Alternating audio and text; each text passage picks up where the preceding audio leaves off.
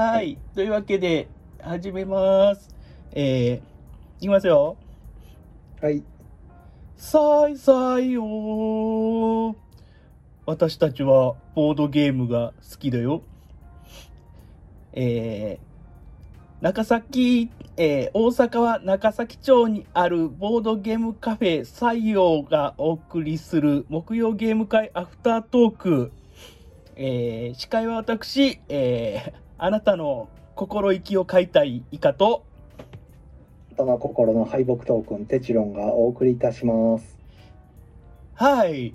よろしくよろしくお願いします。えーこの配信は、ボードゲームカフェ採用からお送りしております。えーっとですね、今ね、あの、えー地震があったらしいんですそよ。うですね、千葉の方で、えっ、と、震度5かな。なんか結構大きく揺れたみたいで、えーだから、あの、え僕らが始めたタイミングで揺れるっていう、ねちょっとね。関東の方は大丈夫ですかね。なんか、ちょっと心配ですけど。今ツイッターでダーッとこうあの速報を見てますけど。あ のまあ、ノスゲームさんちのワンコさんがなんか特に微動だにしなかったらしいんで、あー。大丈夫なのかなと。や、えー山梨は結構そういうあの災害が強いらしいんですけどえーっとですね、えーはい東京の東京都で5強ですね。あのそうですね、えーかなり強い揺れがあったみたいですね。この配信聞いてる場合じゃない感じもあるんであの、えー関東の方は、えーうまく避難していただくとのあの、えー被害を最小限に食い止めるような行動を心がけてください。えー関西の方では全くそのような感じがない状況ですので、あの、えーなんていうんですかね、あの、えーちょっと恐怖を紛らわすぐらいの感覚で聞いていただけるようなね、あの、えー木曜ゲーム会アフタートークをやりたいと思います。よろしくお願いします。お願いします。はい。えーっとですね、あの、宮野さんの方が、ちょっと、あのえーいろいろありまして、あの、今回、えーちょっと、あの、お休みといいますか、あの、もしかしたらね、後から駆けつけてくれるかもしれませんが、なんか大事なお話をね、どこかでしているらしいので、そうですね、はい。まだちょっと家に帰ってこれないっていうことらしいんで いや、本当ね、帰ってきたらね、参加されると思います。はい。たまたまね、僕の方で、あの、今回ね、あの、255回なので、あの、キリ番ということで私が、あの、ピンチヒッターというか、ただのゲストなのに司会をさせられるっていう状況になってはす、ごいですよね、もうなんかね。いやなん、か準レギュラーなのか、もはやレギュラーって感じですね。そうですね、5分の1以上出てますからね、今ね。でしかも今回、特別にそのディスコードを使って iPhone でね、ツイキャスで配信という、またいつもの離れ技で配信してるんですけども、はい。これを本当だったら宮野さんがやるんですけど、イカさんがやってるってね、も はい。まあ、僕も多少機会は強い方なので、はい。さすがですよ、もうさすイカさんですわさすいかですね。えーね、もうあのスイス銀行にいくら振り込まなあかんのかちょっと後で怖いですけどね。今、スイス銀行そんなに安全じゃないらしいっていう話もね。らしいですね。ねあるらしいそうでもないっていうのなんかニュースで流れてましたね。ねちょっといい加減あのゴルゴ13からあ頭の中アップデートせなあかんのかなっていう。そうですね、斉藤隆夫さんも亡くなられて、今日は、あの、ね、えー、杉山浩一さんね。えー杉山浩一さんね、あの、亡くなられたりして、いろいろ、あの、人も、あの、長くは生きれないんですが、僕たちはね、末永く長く生きていくっていうことで、人生を謳歌しましょう。ってからね、はい。志村けんさんとかもどんどん年追うごとにあの虚勢が次々と落ちていくっていう、まあ、あのか寂しくなってきましたね。昭和にすごくね、あの、有名になった方々は、まあ、昭和からもう平成まで三十数年経ってますから、さすがに、令和まね、でそうですよ。だって、ええ。昭和から令和までずっと影響力を及ぼし続けてね、ええそりゃす、ごいことですよ。さすがに、こう、ね、あの、大往生していただきたいなと思っております。はい。えーだだめだな、俺、人の生き死に苦手なんよな。えーちょっと、イカさんから言い出したんじゃなかったでしたっけ、えーだから、苦手なことを言い出すのが苦手な理由なんですよね、多分。ああ、なるほど。はい。ちょっとね、あの、あえーゲーム会の話より先になんかこう、あの、地震の慌ただしさがコメントで来てますので、ちょっとコメント読まさせてください。はいはい。えー、シローさん、えー地震速報っていう話ですが、地震速報みたいになっちゃいました。あの、そうですね。ツイキャス。あの、ツイキャスで地震速報してる暇があったら NHK 見てください。えー、バンちゃんお疲れ様です。震度5弱ということでね。あの、ダメだな、それは。えー、シムさん、イカさんだーって、イカです。はい。えー、ノスケムさん、さーい、さささーいあの、なんていうんですかね、ちゃんと言うと僕のキャラが死ぬんで、ちょっと言葉を減らしてますね。えー、りょうさん、地震やべえということで、ご今日はね、久しぶりなんで、ほんとちょっと、あの、気をつけていただいて、地震速報等、あの、確認していただきながらね、あの、ちょっと小耳にこちらの方がね、挟んでください。えー、ヨゼ楽団さん、イカさんのアカウントからアフタートークの通知がということで、あのーえー、2、3回僕の方のアカウントでね、やってまして、今回も、あの、宮野さんのジャッ、クですよ。宮野さんのね、ピンチヒッターということで。えー、あさとさん、えー、今日はこっちか、こんばんは、と、はい、すいません、今日はこっちです。あね、宮野さんがね、あの、ちょっと用事で。ロスケムさん、山梨も揺れたよ、と。山梨まで影響を及んでるみたいですね。だから、あのですよね、本当。名古屋の方ぐらいまで感じ取れるぐらいの揺れやったっぽいので気をつけていただきたいと思います。えー、バンちゃん、えー、そ なたは、そちらそちら？そちらかな？は採用、関東は災難と読めない漢字はやめてください。え、のずけんさん、宮野さんどこ行ったの？あの、重、あの、仕事のね、重要なお話を今していると思います。えー、浅田さん、えー地球規模で通知を出すアフタートーク。いや、ほんとね、シャレになんないです。僕もね、言われて初めて、へーってなりましたからね。申し訳ない。タイミングが、変なタイミングでしたね。えー、バンちゃん、震度5弱とね。ハッピーゲームス、りょうさん、棚から本が、えーこぼれました。あの、えーもう地震でね、本がね、倒れたりする状態。バンちゃん、iMac が揺れたのでとっさに抑えました。今は周りも含め大丈夫です。あ、バンちゃんのところも結構揺れたんですね。え、ノズゲムさん、寝ている犬を起こすか迷いました。そのまま寝かせてた。動物はすごい敏感らしいはずなんですけど、起きたらなんか、だから起きるほどではないっていうふうに感じたんじゃないですか。ああ、だから大丈夫だよって、こう、人間たちに教えてるかもしれないですね。えー、ハッピーゲームスりょうさん、iMac の脆弱な安定性に触れました。あー、iMac 安定しさしなさそうなデザインですもんね。えー、浅田さん、大阪北部でも震度1という広範囲だったみたいで。マジで？え、揺れてたんや、震度1。震度1って相当、あの、じっとしてても感じるかどうかぐらいですからね。そうですね。ええだ結構これ広範囲で影響あるみたいなので、あの、気をつけていただきたいと思います。えー、野杉野さんがね、りょうさんに地震関係なくない？地震が関係ないと言ってます。えー、浅田さん、シャイニングするかもしれない宮野さん。楽しみですね。どうですかね？カットインしてくれたらね、楽しいんですけど。えー、バンちゃん、スピンオフ放送ですね。いや、これはね、本放送です。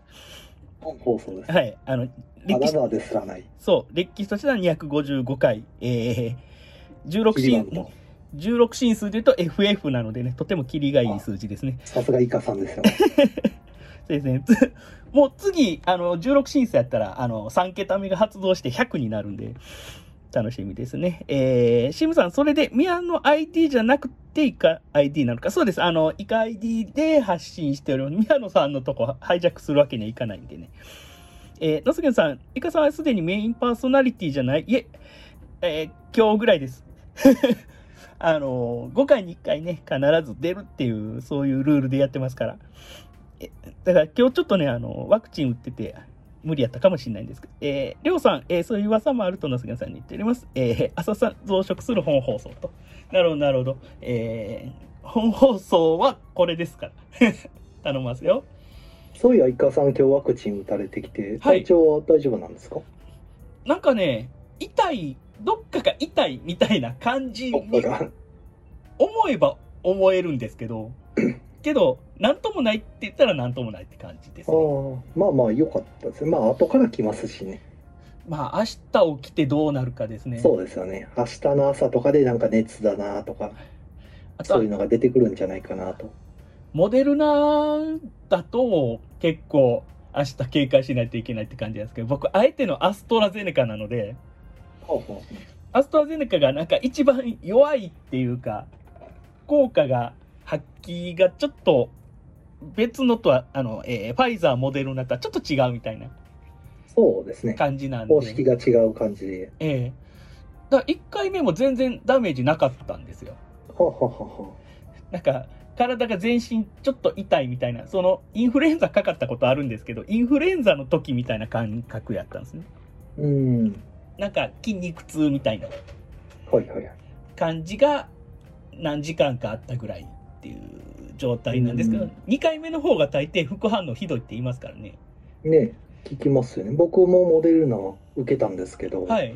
1回目はね、肩がまあ違和感あって、でも別に肩上がるしなーで、うん。で、熱がちょっと出たぐらいと頭痛やったんですよ。はい。で、2回目ビビりながら受けたら、1回目より楽で、うん。特に熱は出ないし、肩も動くし、何もないしっていううんので、うんうん。何も、何事もなく終わりました。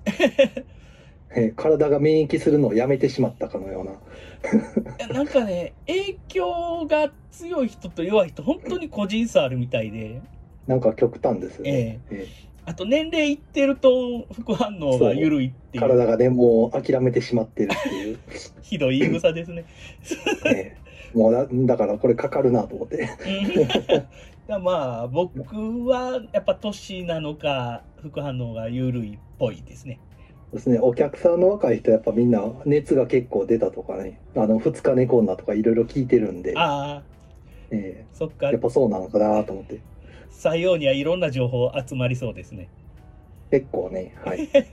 じゃあ、えーすえーゲーム会の話はこんなところにはできないですね。まだ何も話して始まってないですね。もないですね。始まってもない んで、やりますか？はい、お願いします。はい。えっ、と、木曜ゲーム会アフタートークです。えっ、と、第255回ということで、はいえー今日はですね、えーじゃあ、イカさんは今日こういう形でディスコードなんで、あのゲーム会には参加されてないので、そうです。何人参加されたかをちょっと当てていただきましょうか。なるほど。はい、3択にしますね、優しく。はい、あえての急にクイズ。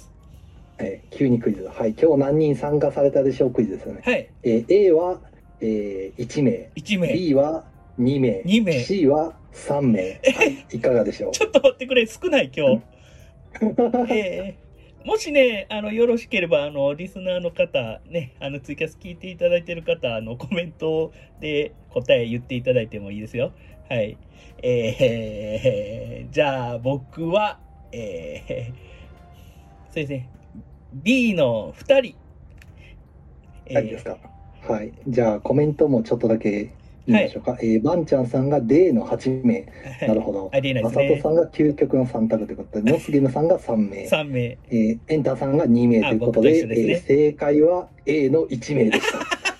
えー、意外、意外というか、あー、一人いや、やったんか。平日の昼間ですからね。えいや、意外ですね。なんか、あの、緊急事態が解けたから、みんなー、動くのかな？来。るかなと思ったんですけど、逆にあのコロナ禍だって、ほら、あの昼間ずっとここ何ヶ月か、はいあの木曜ゲーム会やってるじゃないですか。はい。で、始めた時はもっ今日みたいな感じで、一人の時もあるかなと思って、はい。ずっと始めてたんですけど、はい。今日初めて一人でしたね。あで、今まあ。では、あの、まあ、大体少なくとも3人から、はい。普通に6人、7人来てたんで、はい。今日初めてでしたね、一人になったの。もしかすると、緊急事態明けたいうことで、急にみんな忙しくなったかもしれないね。仕事がね、テレワークとかじゃなくなったとか、そんないろいろの理由があるかもしれないですね。10月からもう、普通に来いみたいなね。そうそうそう。あの、会社に出向かないといけなくなったみたいな、あるかもしれないですね。まあだから10月はまあこんな調子で少ないのかもしれないですけど、まあこれも10月いっぱいの話なんで、きっとはい11月になったら夜ね、普通に戻るはずなんで、そうですね。お客さんもまた戻ってくるのかなと。ちょっと、で、逆にはい今日来てた方が、あの、まあ11月から多分夜になりますって言ったら、僕夜になると逆に来れなくなりますって寂しいこと言われてたんで、昼動ける人なんですね。えーみたいですね。昼間はなんか会社休んで来てますみたいな。はい。なんかその日の木曜の夜がいつもなんかバドミントンかなんかの会に行ってるっていうことで。夜はどうしてもそっちに行かないといけないんでうん要は休むとかじゃないんですよみたいな感じで、ほうほうほう。逆に昼間ずっと毎回休んできてくれてたっていうのはびっくりですけど いやーボードゲームとバドミントンって相性いいんですかね？なんか確かねね。あの、ん。ホラボードのもみさんもねバドミントンかなんかあ趣,、味やったよ、ええ。あの運動してはったような気がするんで、はいはいまあその方はなんかそのコロナ禍でそのバドミントン会場とかが使えなくなった時とかにはい。どうしても暇を持て余してなんかこっちに来た流れてきたみたいな。ああでボードゲームが存外面白かったんで、うん。こうハマってしまってしばらくやってたんやけどだんだんバドミントンも再開の兆しが見えてきたってことで。はい。やっぱ今り両方行っててっていう、うん。バドミントンもやりたいけどボードゲームも楽しいから2つ守備ができたってことですねいいですね。そうですね。はい。で遊んだゲームが、はい。えーっとね宮野さんがいたらねあったんですけどね 僕の記憶で、えー遊んだゲームね最初何遊んだかな。ああ いやーあれがないですね。宮野さんと僕と3人だけでしか遊んでないのになんで覚えてないねっていう話なんですけど。えーっとね穴掘りモグラやったのと、穴掘りモグラ、えーはい。オーシャンラビリンス。オーシャンラビリでンス。からえーっとあと何したかな。何しました？何 したっけえな7はすごい7は思い出されへん。してないです。7は。思い出した。カルカソンの20周年版。ああカルカソンの、のはい。えー川の拡張と修道委員長の拡張両方入れてやりましたね、はい、20周年記念にそのまま増コンで入ってるんですよ。拡張結構入ってるんですよね。えっとね2つのミニ拡張とはい。で20周年用のなんかあの他の拡張をオマージュしたかのようななんか20周年用の特別な拡張みたいなのが入ってますね。そうなんですね。へえ、はい。その3つが全部入ってなんと4000円ちょっとっていう。安い。価格ですよもう、うん。タイルめっちゃ綺麗やし。あれはい。初版というか最初あの普通のカルカソンヌとは混ぜれます？混ぜれる。えっとタイルは一緒なんであでも見た目は全然違いますね。あえーただタイルの大きさは一緒やから、まあ、別に混ぜれなくはないですけど見た目がちゃいますね。あけどまあこれは砦ですよとかこれは道ですよっていうのは。一緒一緒です。一緒です。じゃああれですね。さらにカルカソンヌめっちゃ広げてできますね。まあできますね。あと 川拡張入れるだけでも結構広がるんでいいですよ。なかなかあれ楽しくて。川川拡張いいですよね。J に入ってたやつですかね川拡張ってもともと川っていうので別であったような気がするんですけどね。拡張ではあありましたかね？なんかカルカソンの J で川やったような記憶があって。うん。あれはなんかすごく遊びやすい拡張で僕も好きやったんでああなんか20周年記念に入っているんやったら、うん。ちょうどもともと持ってるやつがボロボロやったんで、はい。じゃあ新しいの買うかってなってうん。買わせていただいて。じゃあもう20周年版今後出そうみたいなそうですね。ガンガン出してガンガンあの丸まあの削れていって丸くなっていったらいいかなと。傷んでいけばいいかなと思ってます。痛みそうまあやな遊んでなんぼですからね。そうですね。そのあるある程度年季入ったゲーム僕も好きなんで。えだから僕今日だからはい。ーそう遊んだゲームがそのなんていうか古古き良きゲームというか。はい。はい、そんな感じでしたね。あともう一個遊んだ気がするんですけど、ちょっと思い出せない。何やったっけな。うん、宮のゲームじゃなく。あ、ではないですね。7とかではなく、7はもう結構その人、ま、割と毎週来てはるからあ、もう割と7も何度も遊んでるんで、今日はもうせっかくこのメンバーの3人やからちょっと変わったやつしようみたいな。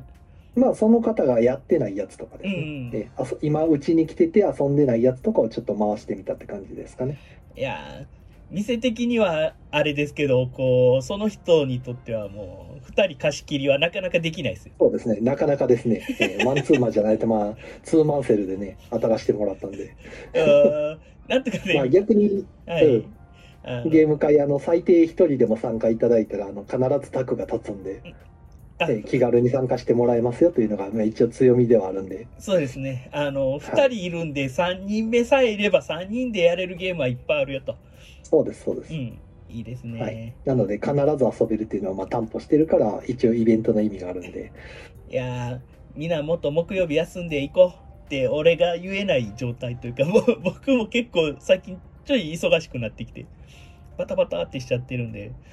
はい、あちょっとコメント来てますね。はいえーエンターさんがなるほど緊急じゃなくなってプレミア感なくなったからか、うん、どうなんでしょうね単に暇がなかっただけだと思いますけどま来週はまた何人か予約入ってますんで、はい。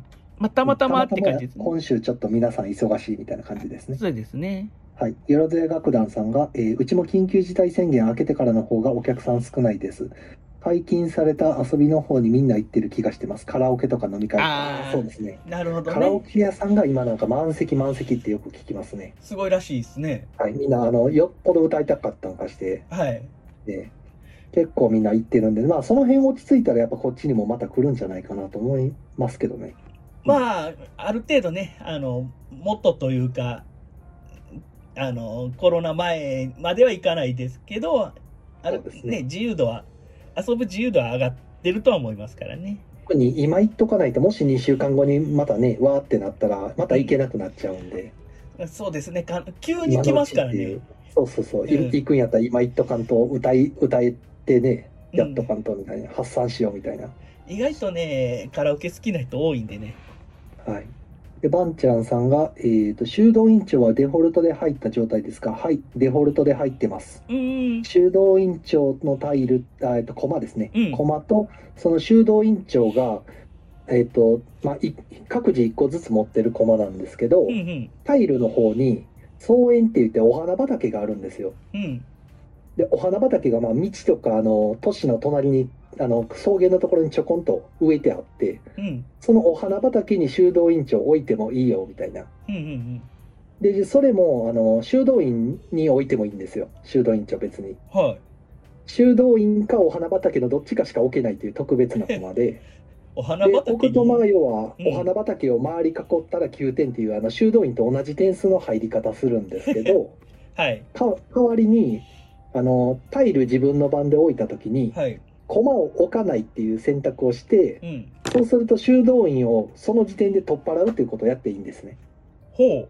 でカルカソンヌの修道院って普通置いたら戻ってこないじゃないですか戻ってこない完成するまでうん。あれを修道院長だけは戻していいよみたいなほう。で戻した時点でのタイルの枚数分点数になるみたいなほうほうほうほそうするとまあ5点とかしか入ってこないんですけどただまた草園のタイル引いたらまた修道院長そこに置けるんでう。うん。それでまた5点とかこう何回も何回も修道院長で稼ぐみたいなちょっと変わった稼ぎ方できるんですよ強い。勝利誘導員長。うん面白いですよ、ううんん。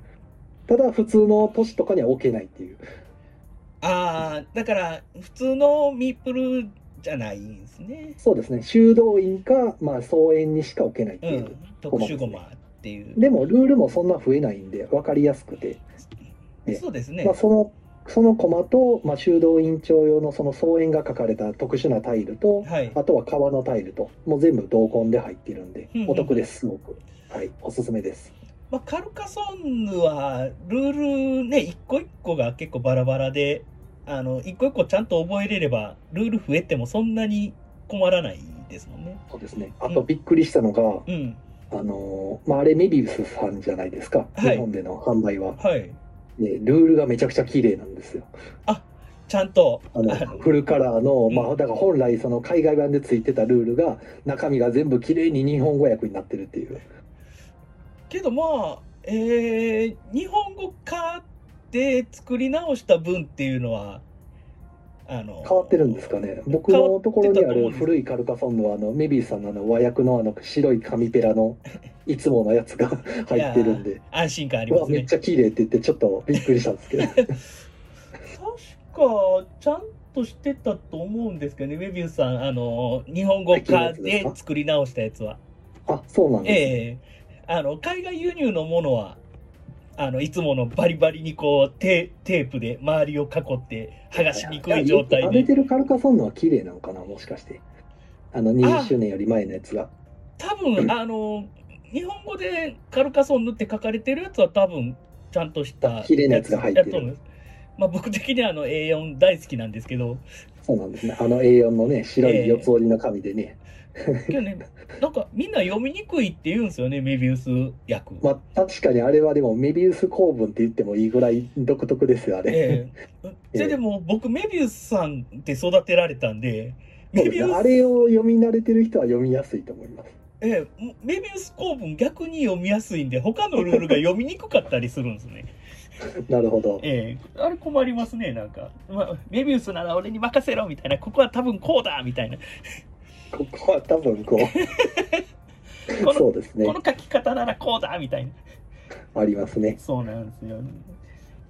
あ、そうなんですね。20周年はちゃんと、あの、綺麗あちゃんと。なってます。はい。いいねめちゃくちゃ綺麗なルールがついてて、しかも読みやすいっていう。うんあ。のイラストもイラストというか写真っていうかその例例の図面がふんだんに入ってるんで、はい。まあ、めちゃくちゃわかりやすいってなりましたやっぱりこう20年も経つと、ここのルールが間違えられやすいとか、いろいろ、あの、知識がね、え蓄積していって、あるんですかね。だいぶ遊びやすくなってるなと思って、あえあ、カカソン長いことやってないな。ーまあ、それで言うたらあのあれですけどねもう何作も出てるえーっとあれえチケットトゥーライドあ。るじゃないですか、はい。あれも日本語版とか出てますけど、えまあボードが全然日本語になってないのと、え。はい。あの相変わらずあの駒置く場所とかが何にも印入れてくれないんではい。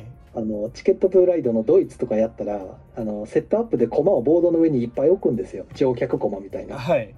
何個置くかがどこにも書いてないせいで毎回説明書と見合わせながら置かないといけないっていう この辺なんとかなったんちゃうのっていつも思いながら置くんですけどねうん なんか、チケットトゥーライドもしっかりなんか、そういうのまとまったやつ欲しいですね。ねえもうちょっとこんだけたくさん出してるんやったらその辺プレイアビリティ上げてほしいなっていつも思いますねあれ もうすぐなんか、あの、今日見て、あの、リゴレさんから、あの、1号線で以降、ライン1が出るっていう話が。あなんか出るみたいですね、ええそれで、僕あれやったことないんですけどちょうど昨日お客さんとその話してて、はい。あまあなんであのあれメトロのリメイクですよって言われたんですけどよく見たらでもメトロじゃないやんと思って。ええあの違いますね。どっちかというとラインますよね。ライン1の方が早いです。そうね。はい。真ん中に駅ないしなと思って、ええ。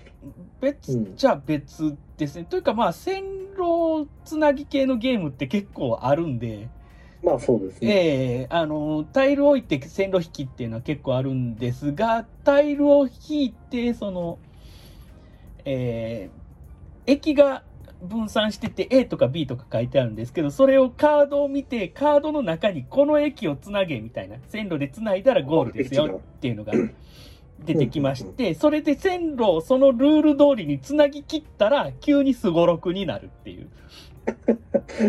急にすごろくになるあの、線路がつなぎ終えたってなったら、次の手番が来るとサイコロ持たされるんですね。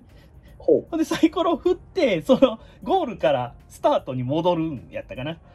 うなるほど。あの、せ、せも確かに1から6の普通のサイコロやったと思うんで、めちゃくちゃ荒れるんですよ、最後。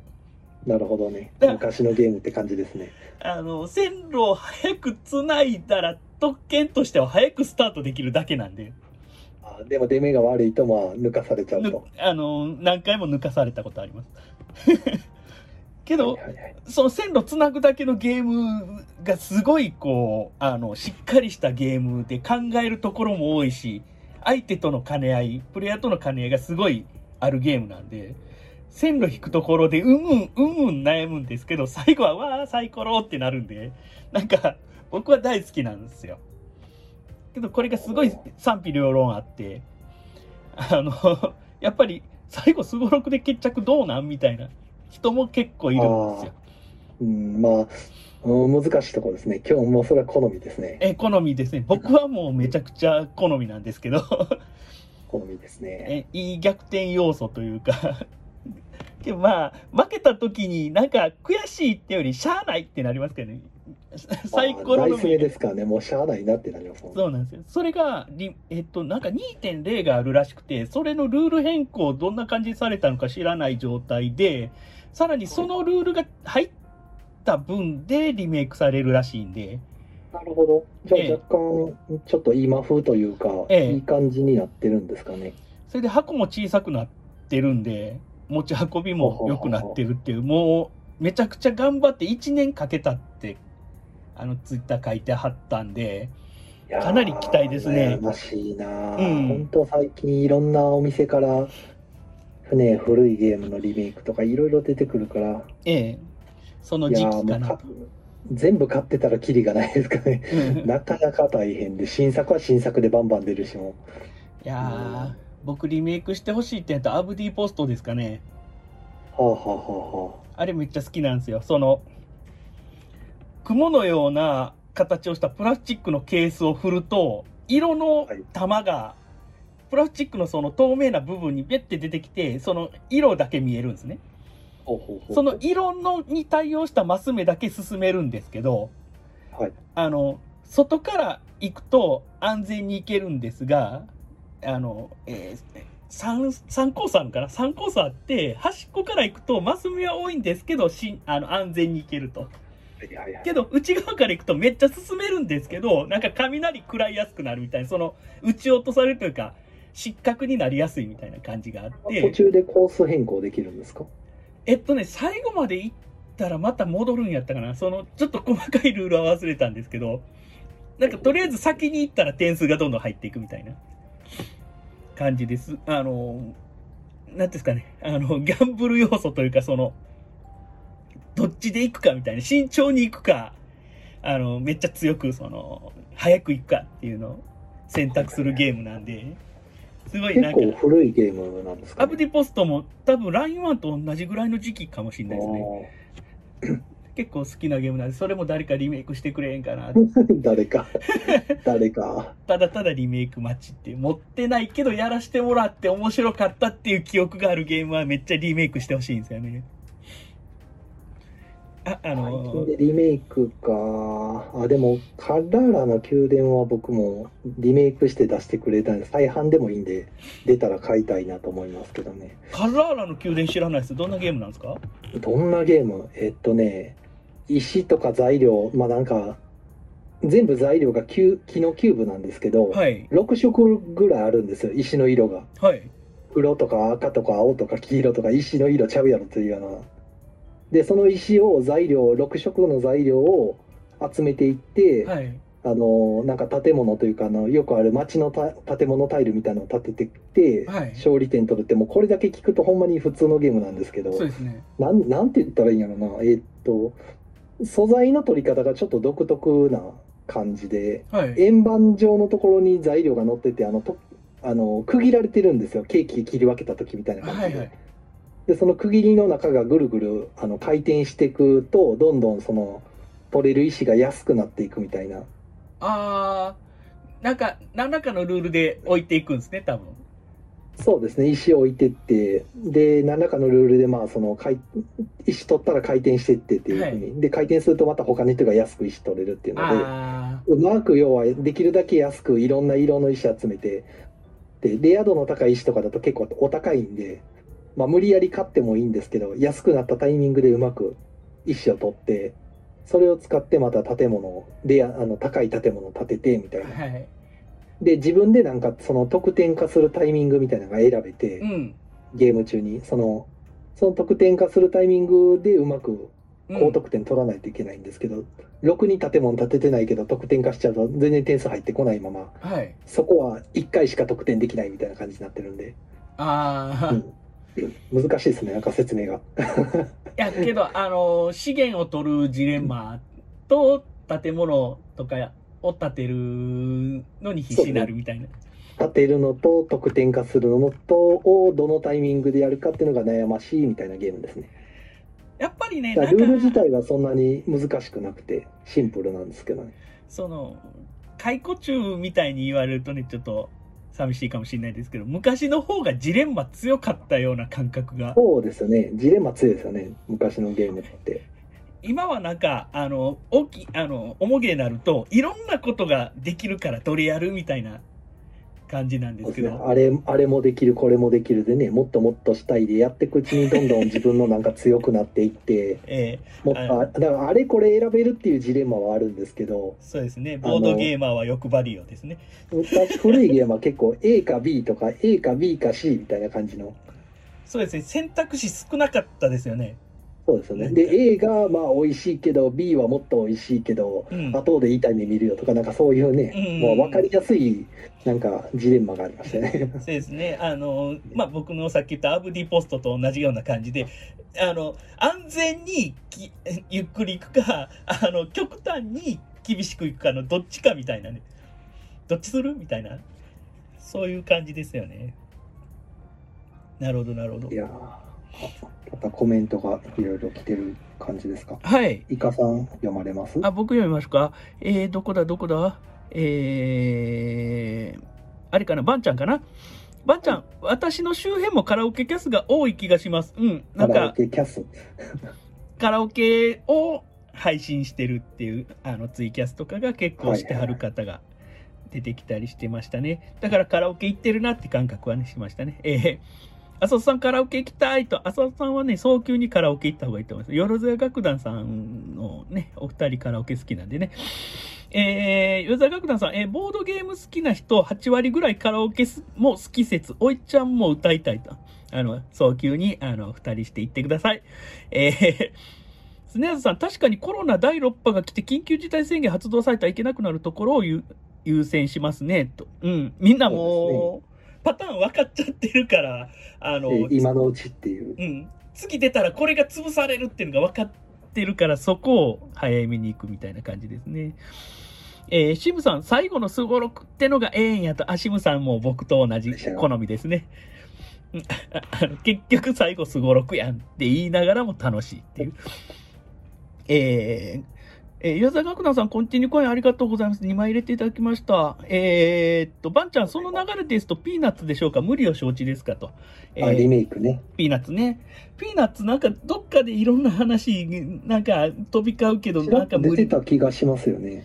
うん、もしかしたらどっかからポンって、あの、今回のね、あの、1号線で行こうみたいな感じで出てくる可能性十そうあとほら分。あのなかなか今まで出てこなかったプエルトリコもとうとう出ますしねプエルトリコね。ねびっくりしたもう。あこの勢いでいくとじゃああのあれえーっと何やったっけな？えー、名前すぐ出てけいや、よもう、ダメだこもれ。ういや、僕らも無理っすよ。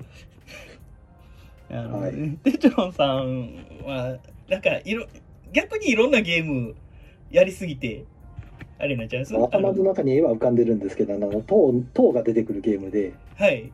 えーっと9ラウンドやって陣取り合戦するウォルフガング・クラマーの名作のえー、A, A から始まる。映画 A しか浮かない さあ、これはね、あの、ええ皆さんの知見を、ちょっそうですね。と、立体的な塔の中に駒ぶち込んで最後あのマジョリティ争いで塔の中バーッと広げたわーみたいな。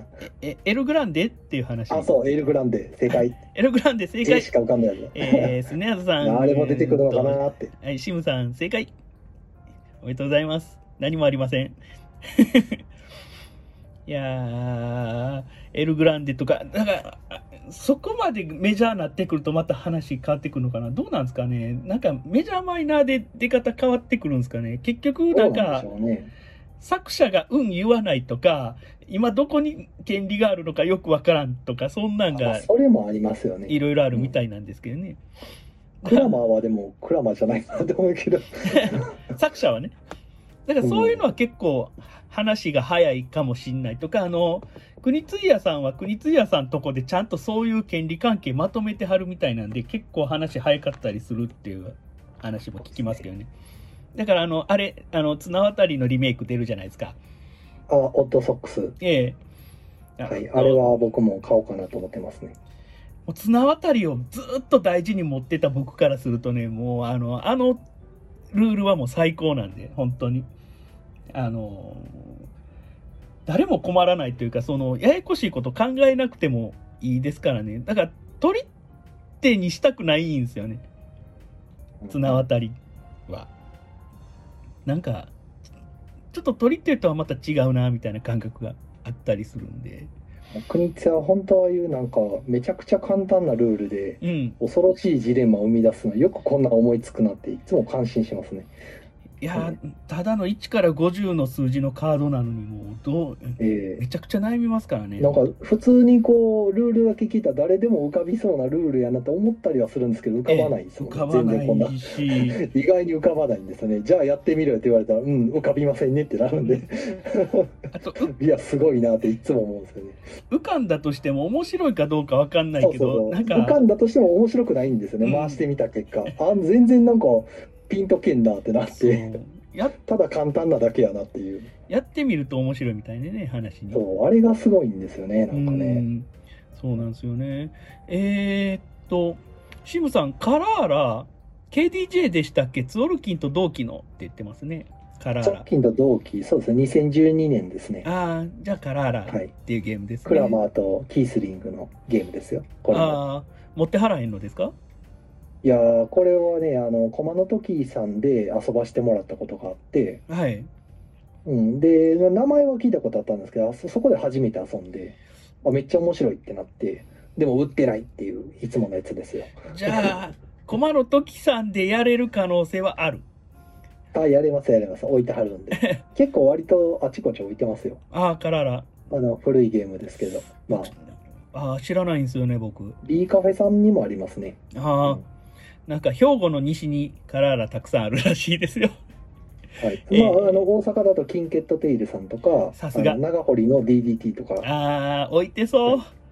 今ちょっとボードゲームは見ながら言ってますけどね。結構でも登録されてないお店さんも結構あるんでああの新しく買ったゲー。ムとかをまめにこう更新されてないとかね、はいねあったりするからこういう時、あの、登録してたら、あ、じゃあ、行こうってなりますね。だから登そうです録はねあ。の全国のボードゲームのお店の方に言っときたいのはボードゲーマーさんは結構いろんなお客さんが参照されてるんで 登録しといた方がいいですよっていうここれで、あの、採用がしてないってなったら話変わってきますけど、してますしてますよね。僕か買った日にそのまま登録するんでああ、豆ですでもね。ボードゲーマーになかったらあの登録できないんですけどねまだあの要は売ってはる本人が全然ゲーム登録してなかったりとかした時に、うん。うん、あ登録できひんわってなって。えーっと、タナヤンが、えーカラーラってもうすぐ KS になるんじゃないっけ？うろ覚えと。KS ってなんですか？えカスとかクソとかじゃなく？いや、え ーキックスターターかな？キックスターターうんがお、そらく。うん。えー、キックあスターそうなんですか。あー。あじゃあマハラジャみたいなパターンかなリリメイクでキックスターターっていう話か？うんじゃあまたそれでテンデイズさんとかどっかがなんかうん。日本語の説明書つけて日本語版出しますよみたいなうん。やってくれるんですかねああ。楽しみあそれは楽しみということは、あの、探しといていいんじゃないです？キックスターター。いやきっと流れてきますよタイムラインにやってたやつ そうですね。楽しみ。ねあのね、あたタナイがちゃんとあの略しすぎるとクソとかカスとか言われるから困ったなってなって、ちゃんとキックスターターってね。そうですよ。あの、略、略語はね、常に通じると思ったら大間違いですからね、プンプン。あ嘘やったらごめんねって言ってますねいや、あのふわっとした情報っていうのもね、受け入れていきたいんですよ。その、最近なんか SNS でふわっとした情報をすごい叩いてくるみたいな、そういう風潮があったりするじゃないですか。それってなんか、そうじゃないんちゃうみたいな？なんか、ね、7割ぐらい合ってたらいいやんぐらいの感覚なんで。相変わらずタイムラインピリピリしてますもんね。なんかそう。見てると。そうじゃないんちゃうって。なん世の中怒る人多いなと思ってよく見てるんですけど。なんで0か100やねんみたいなね。そうそう。なんかね極端ですよね、うん、ななんかねこうやってキックスターターに出るんちゃうん？ちょっと覚えてないけどって言われて調べてなかったよって言ったらなまあしゃあないなみたいなぐらいの感覚じゃないですか。けどこれをめちゃくちゃ殴ってくるやつがねたまにいたりするんでね。やめろよってなりますね。えー、浅さんがね魔法の言葉知らんけどそうですね。大阪人は賢いです。えーちょっと戻りますね。浅さん、カラオケ行きたいけど、美味しいご飯も食べに行きたいって言ってますね。あの、あの、鳥八珍行きましょう。いやーなんか皆さんでなんだかんだしてた頃が懐かしいですねもう遠い昔のように感じますねそうですね、なんか、みんなでカラオケ行って、その後ご飯食うみたいなね。そういうことやってましたね。懐かしい。えー、常畑さんが白黒志向ですねっていう。そそういう言い方があるんですね。そうですね。なんか、専門用語だ。えー、木曜ゲーム会の話はこういう感じですか？まあ、こんなとこですかね。なるほど。じゃあ、イカさんがせっかくいらっしゃるんやったら、この間のフリマはどうやったんですか？あ、フリーマーケットね、あのー僕はあの中古をドンと持って行ったんですけど、なんかはいいい感じで、あのー完売ああ、もう、当然全部履きますよ。素晴らしい。あらゆる方法で。あらゆる方法で。あのーどっちかというと、あの、中古をしっかりしたお値段でちゃんとご提供する方と、僕みたいにもうとりあえず置き場所がなくなったから、もう、あの、場合によっちゃタダでいいから持って帰ってくれっていうタイプの2種類ありまして、僕はいつも倉庫整理のパターンなんで、はい。だからもう、なんか、これもつけとくわ、これもつけとくわってしちゃうんですよね。結局。だもう、だかなんからまあ、値引きの方法は何かあったんですか？じゃんけん的なやつとか。え今回あの、ストップウォッチ使ってみました。ストップウォッチで、なんか、あの、ちょっと数字3つほど言ってって言って、その3つが出なかったら500円引きするよとかね。おうなんかそういう感じで、なんかストップウォッチのその、あの、1秒以下の数字あるじゃないですか。はい。32.45みたいな。その後ろの45みたいな数字ってもう、目押しできないじゃないですか。はいはいはい。だ事実上10面体のダイスみたいなもんやなって思って。でサイコロ振るっていうのはみんなどこでもやってるから、ストップウォッチやったら止めれるんちゃうか感があるのかなって思って、ちょっと試してみたって感じですね。ああ、僕それ言われたら、じゃあ100でとか言ってこう、00やったら狙えそうな気がするってなりますね。あ、もう、そ本当に下一桁なんで、その、最後の数字だけ合えば OK なんで、はいはいはい。だから100分の1秒の数字さえ合えば OK みたいなやり方しましたね。あとまあ、うち、あの、えー、イカガエで作ってるゲームを、あの、半、えー机の半分で、あの、紹介してたりして、いろいろできましたね。結構売れました。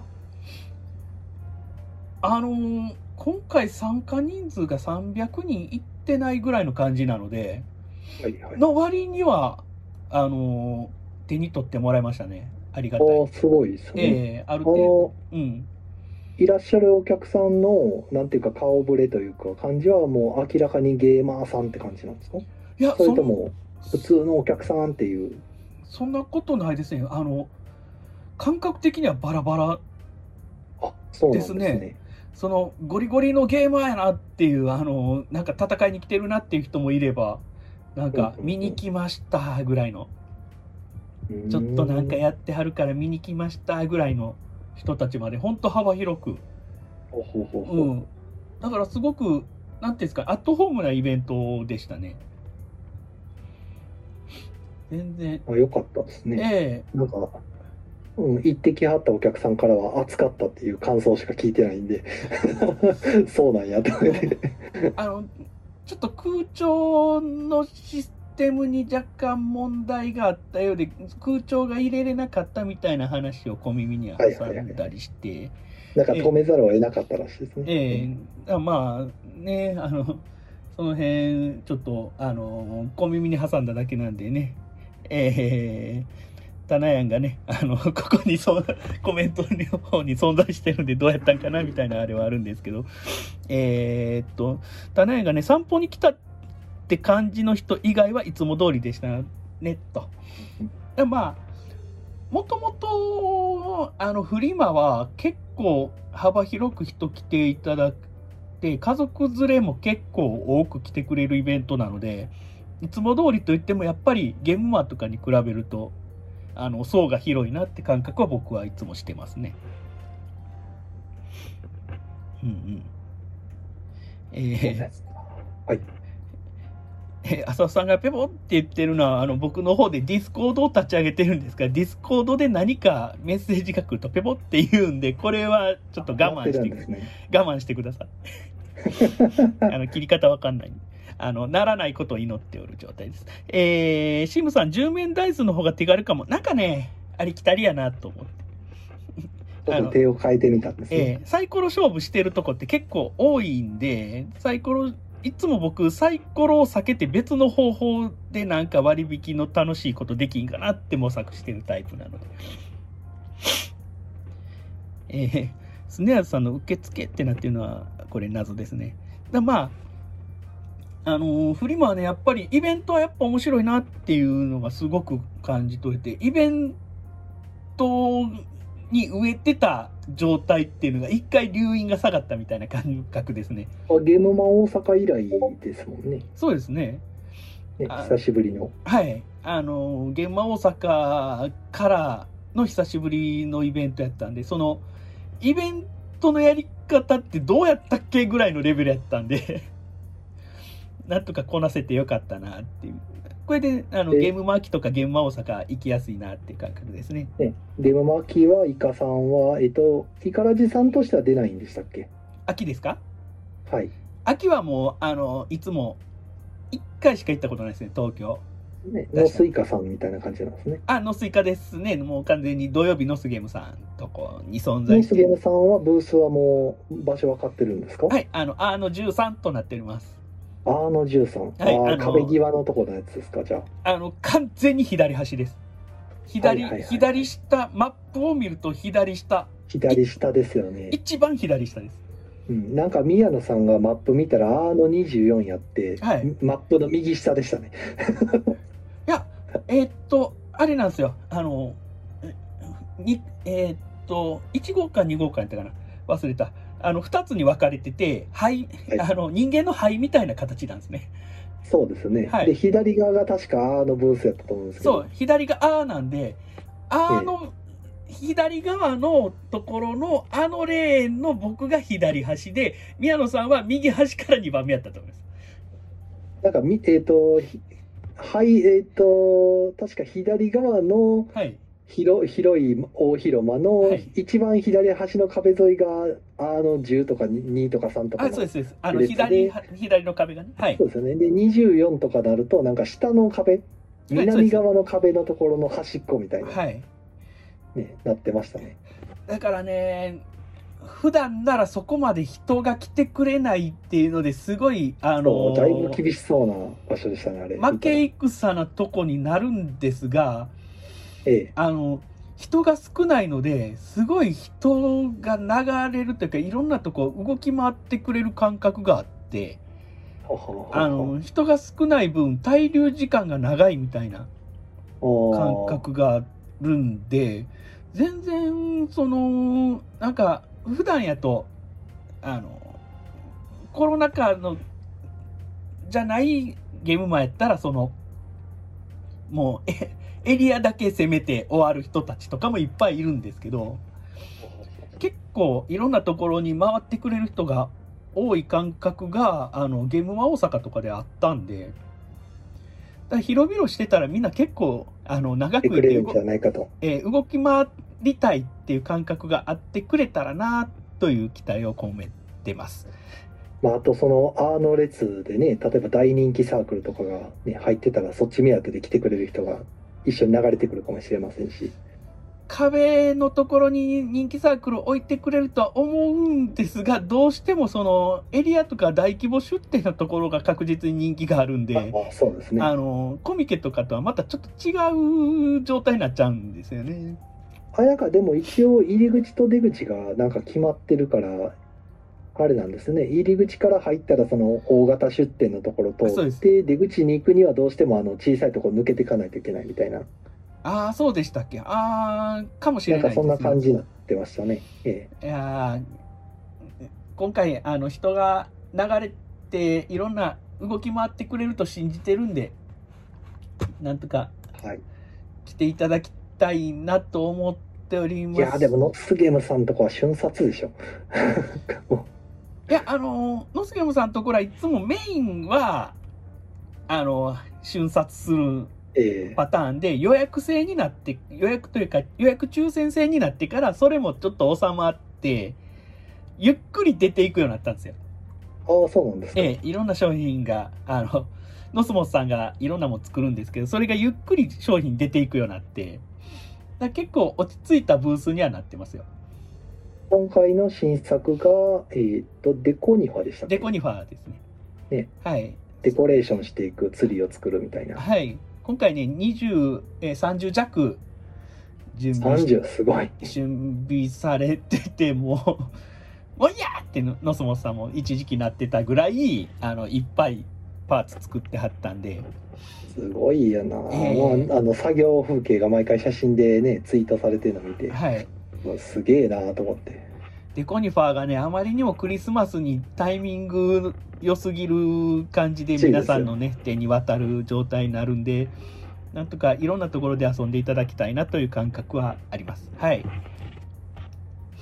あとまあ、えー、ノスモスさんがね、あの、キワになるといつもいろんなもの作り始めるんで、あの、そういう突拍子もない商品を、あの、楽しみに。横でラーメン売ってるかもしれないとあのラーメンは多分ある程度売られると思いますんで、はい、あのぜひ来ていただけたらなと思います。はい。あの13ですね。あの13、あの、カタカナあの13です。はい。はい。ありました。今回カタカナと AB だけなんでね、あの間違いないと思いますんで、よろしくお願いいたします。はい。えー、あの、コイン入ってますけど、1時間で終わります。で、いいですよねち。ょっとかはい、あと3分です。えー、宣伝は特に今週はないですねあ、ない日ですか？はいはい。ありませんねはい。で、えー営業時間と何か変更というか、まあ、あのー現状、営業時間とかどうなっているのか教えてください。営業時間は、えー、と時短要請っていうのがありまして、はい別にまああの要請なんで必ず従えってわけじゃないんですけど、はい。まあ今までまあ従ってきてるんで、はいとりあえずおとなしく従って8時まで13時から8時ま20時までの営業はい。っていう形でやってますうん。でえーっとそんなとこかな。一応月曜日と水曜日9月の間お休みいただいてたんですけど、はい。今はもう通常営業ですね。あの火曜日だけお休みで月1回だけちょっと臨時休業であの月曜日1回だけお休みいただくという、い、つもの状態に戻しましたのはい。で、はい。だまあ、火曜日定休ではい、13時から20時と。いうそうですね。形で。でまあやっぱり昼間は少ないですねまだ。ああ、ね。まあ、月曜はちょっと多かったんですけど今日はもう全然ガラガラやったんで。で、まあ、土日はやっぱりちょっと予約といるかなってそうですね。土感じですね。日は予約結構来てるんで、はい。まあ、まあそれはもうコロ前の時も前からそうなんですけどね、ええ。昼間だけやけども、いっうん。ぱいですけど。はいだからぜひぜひね、あの予約を取ってバリバリ遊んでいただけたらなと思います、ね。たまに遠くからいらっしゃった方とかがねなんかこう寄りたいみたいなツイートをちらっと見たりはするんですけど、はい。予約をされないままでそのまま帰られるのを見たりもするんで まあ。ちょっと、心苦しい時あるんですけど、その一言予約入れてくれたらなって思ったりはするんですけど、ええ。もうね、あの、キャンセル等はもうやむを得ないんで、早めにキャンセルとかね、ちゃんと連絡していただいたら、もう予約はもうバンバン取っていただいて。ね面白かったのが、この間の土曜日やったかな、はい。あのに土曜か日曜かなんか、カボケンさんがあの病院行った帰りに、うち寄るみたいなことをつぶやいてたから、あ予約ないけど、まあ、来はんねやろうなと思って、それとなくカウンター開けといたら来なかったですからね。まあ、予約してないしなとう思って。けどまあ、もうこえうこうなるから、まあ、その、僕もなかなか席開けときづらいんやけど、えはい。